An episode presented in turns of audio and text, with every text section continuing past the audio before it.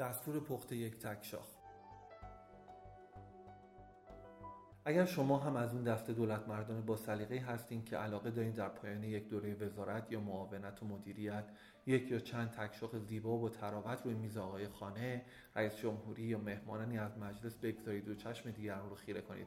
تا مطمئن بشید وزارت خونه دار موفقی هستین کافی این دستور عمل ساده رو دنبال کنید تا بتونید دست کم یک تکشاخ برشته روی میز برای پایان این چهار سال داشته باشید. توصیه اول. در استفاده از مقررات زیاده روی نکنید. تقریبا همه صاحب نظران متفق القولند که مهمترین کار دولت اینه که هیچ کاری نکنه.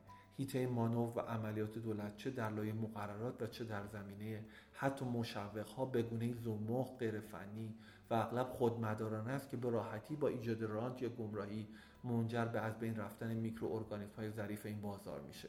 فراتر رفتن از لایه زیرساخت و فراهم کردن فناوری های زیرساختی معمولا هزینه سنگینی داره و بومزیست رو به نحو غیر قابل بازگشتی متضرر می‌کنه.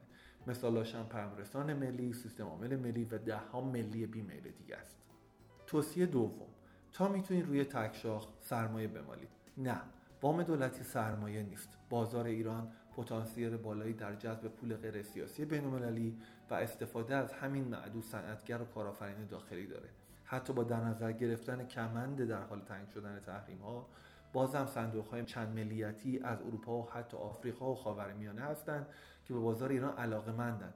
فقط کافیه این متولیان مدعی حوزه استارتاپ ها کمک کنند. حاکمیت در نترسوندن این سرمایه های مردد مصمم بشه یا دست کم تضمین هایی برای سرمایه گذاران سنتی داخلی فراهم کنه که بدون ترس از انگ خوردن پول رو در این عرصه پرخطر بیارن و سرمایه گذاری کنن.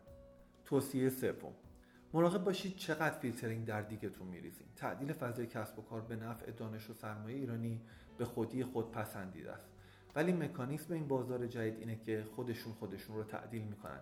و وقتی شما با حذف غیر کارشناسی غیر منطقی و بدون توضیح یک بازیگر جهانی می‌خواد یک نمونه ضعیف داخلی رو تقویت کنین نه تنها امکان یک رقابت واقعی رو در یک بازار مجهز به فیلتر شکن می‌گیرید بلکه نگاه بدبینی و شکاکیت رو هم متوجه باقی مونده ها در بازار می‌کنید. فرض برای تولید یک تکشاخ اینه که توان رقابت یا دست کم ادغام داره و با قوانین منصفانه می‌تونه رقابت کنه و دووم بیاره.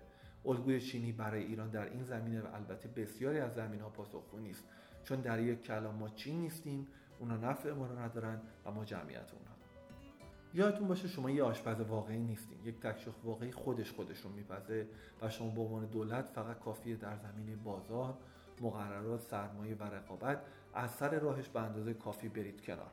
بدون شک باور ملی و حاکمیتی به لزوم وجود قرونهای فناوری بسیار مهمه. ولی این دید که فکر کنیم یک کسب و کار در دنیای مدرن با آب دادن رشد می‌کنه در جهانی مبتنی بر خدمات غیر ممکنه میلیاردها تومانی که در پارک های فناوری و پردیس های دانشگاهی برباد میره این دید رو تایید می‌کنه. در قابل مرا بگذارید بذارید غذا خودش مهیا بشه. فقط هر از گاهی اون رو هم هم بزنید. در یک کلام آرامش خودتون رو حفظ کنید. تکشاخ های ایرانی تخیلاتی هستند که همه ما امیدواریم حقیقت داشته باشند. پس پرونده این شماره رو به اتفاق پیوست بخونید